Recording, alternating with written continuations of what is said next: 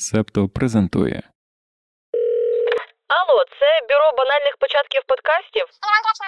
Ну, якщо ви прийшли писати подкаст, то можете сказати, що ранок починається з кави. Або якщо ви бігли писати цей подкаст по дощу, можете сказати, що ранок починається не з кави. Ну, в смислі ви не п'єте каву, всі п'ють каву. Давайте, розказуйте про каву з самого ранку. Привіт, я Настя, фудблогерка. Я люблю їсти смачно, готувати ефективно. А ще я обожнюю пити каву, і тому сьогоднішній епізод присвячений саме їй, напою, без якого я не уявляю свого життя.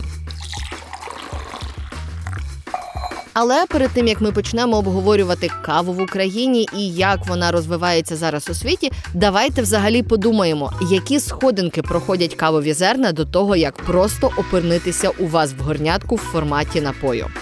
По-перше, кава це не просто напій, це ціла галузь, яка об'єднує на даний момент приблизно 25 мільйонів дрібних кавових фермерів. І це галузь на сотні мільярдів доларів прибутку щороку.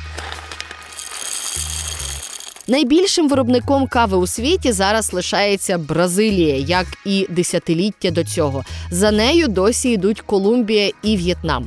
Але це найбільші промислові виробники кави, те, що ви можете побачити на так званому мас-маркеті. Кава, яка продається у пачках по 250 грамів у кожному супермаркеті.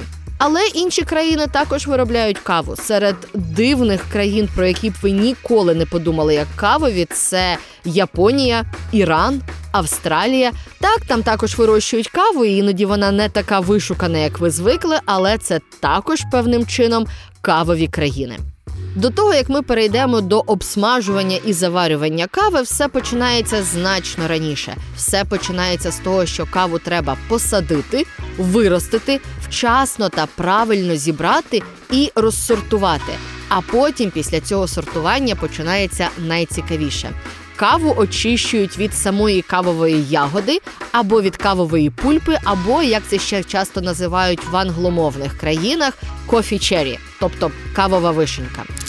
І ця кавова вишенька, в якій ріс ваш кавовий біб, також може використовуватися для того, щоб приготувати напій.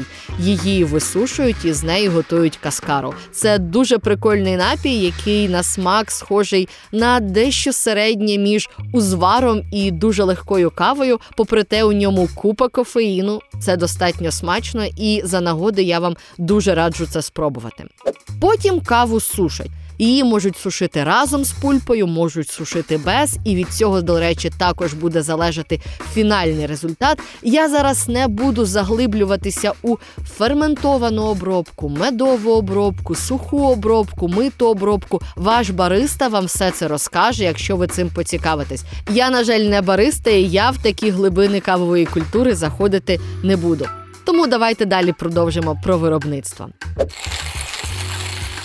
Отож, приблизно 70% роботи на кавових плантаціях виконують жінки.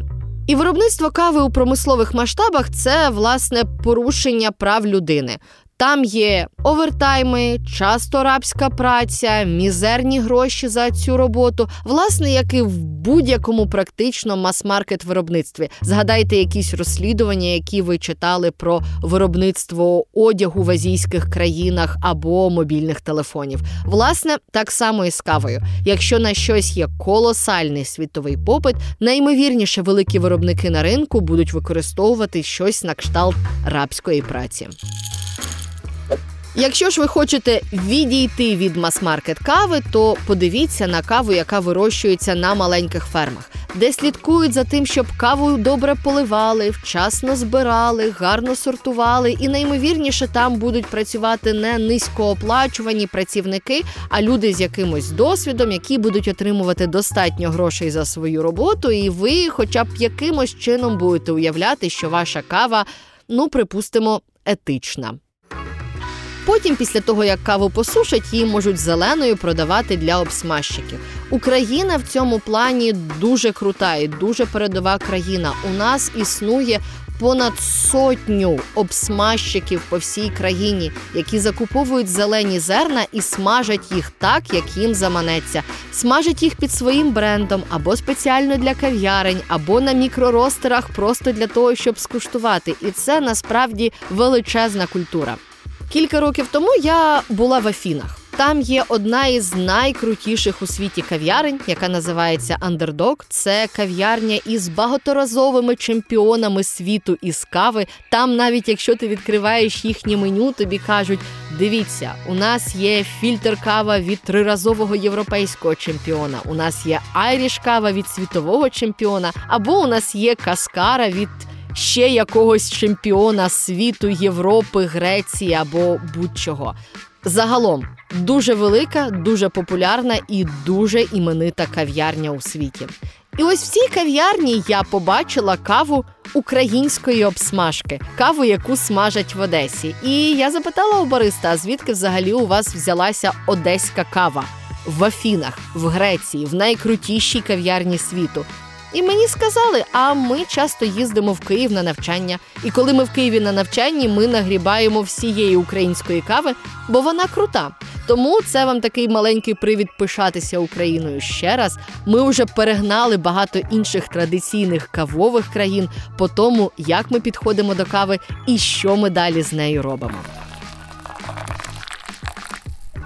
І от кава вже обсмажена, її привезли в кав'ярню. Ви заходите туди, берете свій фільтр або капуч, або еспресо, сідаєте в кав'ярні з великими вікнами і дивитесь або на Київський Поділ, або на метушливий центр Львова, або на затишний центр Вінниці. Власне, в будь-якому місті України зараз можна знайти велику красиву кав'ярню. Найімовірніше, ви сидите у кав'ярні третьої хвилі. Тому давайте розбиратися, що таке взагалі хвилі кавової культури, звідки вони пішли, і навіщо вам знати, в кав'ярні якої хвилі ви сидите. Дякуємо, що ви септо. Перша хвиля кавової культури з'явилася в Америці часів золотої лихоманки. Там були кав'ярні, покликані лише втамувати спрагу і дати людям більше сили. Це були фактично начерно обсмажені кавові зерна, перемелені, як власне можна було їх на той момент перемолоти, заварені якимось окропом. Вони давали силу, вони підбадьорювали. Вони наймовірніше були гіркі і просто били по всім рецепторам, щоб боляче це уявляти. Але це була перша хвиля кавової культури. Приблизно згодом, в час першої хвилі кавової культури, винайшли розчинну каву, тому що вона була значно простіша в використанні, і у вас не залишалося нічого, що треба було кудись викинути і ще й подумати, куди це викинути. Якщо дуже спрощувати, то перша хвиля кавової культури може ще називатися традиційна хвиля. Потім з'явилася друга хвиля. Її можна назвати брендовою хвилею кавової культури. Думайте про другу хвилю кавової культури як про Starbucks де покращили обслуговування, зробили підхід до клієнтів, зробили красиві столи, що там було приємно затишно сидіти. Але все ж таки більшість сил засновників цих брендових кав'ярень були покликані на те, щоб покращити сервіс, зробити все красиво, достукатися до споживача і зробити велику мережу, а не власне слідкувати за якістю і стабільністю якості цієї кави аж поки не з'явилася третя хвиля кавової культури. Її називають часто модерною хвилею кавової культури, артистичною хвилею кавової культури. Власне, це та частина, де люди почали задумуватись, що кава може бути не лише чорною кубкою чогось перемеленого, що ми заваримо окропом, а що з кавою можна робити значно більше цікавих речей. Саме тоді винаходять альтернативне заварювання кави, оці всі фільтри, кемекси, В60, все, що ви можете подумати про те, що робиться не в еспресо-машині це власне альтернативні способи заварювання кави, які стали популярними саме із третьої хвилі кавової культури.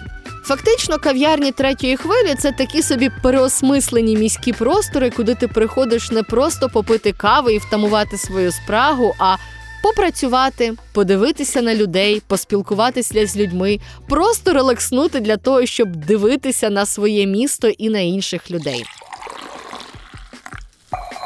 Але зараз бариста уже сперечаються про те, чи почалась у світі нова четверта хвиля кавової культури. Тут уже роблять акцент не лише на артистичність, на красивий міський простір, а на хімію і науку. Наприклад, у містах, які традиційно вважають провідними у кавовій культурі, наприклад, в Берліні чи в Лондоні, роблять акцент на те, щоб був правильний склад води, на те, щоб була стабільна температура заварювання, на те, щоб грамовка була ідеальною до сотих грама, і взагалі дуже упорюються по тому, щоб кава була науково правильною. Ви знаєте, якщо слідкувати за такою логікою, то кав'ярня на КПІ, в якій я п'ю каву з 2015 року, власне, десь з 2015 року по цьому і упарюється. Тому все ж таки українська кава в четвертій хвилі цієї культури уже давно. Ну і власне, щоб розрізняти вашу каву, як вона смакуватиме далі, вам часто можуть бариста розказувати, що це буде кава з ревенем, з черешнею, з вишнею, з динею, я не знаю, з в'яленим інжиром. І ви правда можете відчути ці смаки, якщо ви будете. Упаруватись по каві. Якщо ви будете навмисно її смакувати, ганяти цей ковток по роті для того, щоб він торкнувся всіх рецепторів, ви будете вишукувати ці смаки. Так, якщо розвивати свої рецептори, кава може бути дивовижно різноманітною. Якщо не розвивати, вона просто буде хорошою кавою. Я, як людина, яка пробувала каву, яка смакує як борщ. І пробувала каву, яка смакує як огірковий розсіл. Можу сказати, що розвивати рецептори круто. Але якщо ви хочете просто зайти в кав'ярню, взяти американо з молочком, то це також цілком ок, якщо вам смачно. Я бажаю вам смачного, бадьорої кави і повертайтесь до нас наступного тижня. Дякуємо, що ви з Септо. Підписуйтесь, лайкайте, залишайте зірочки та коментуйте.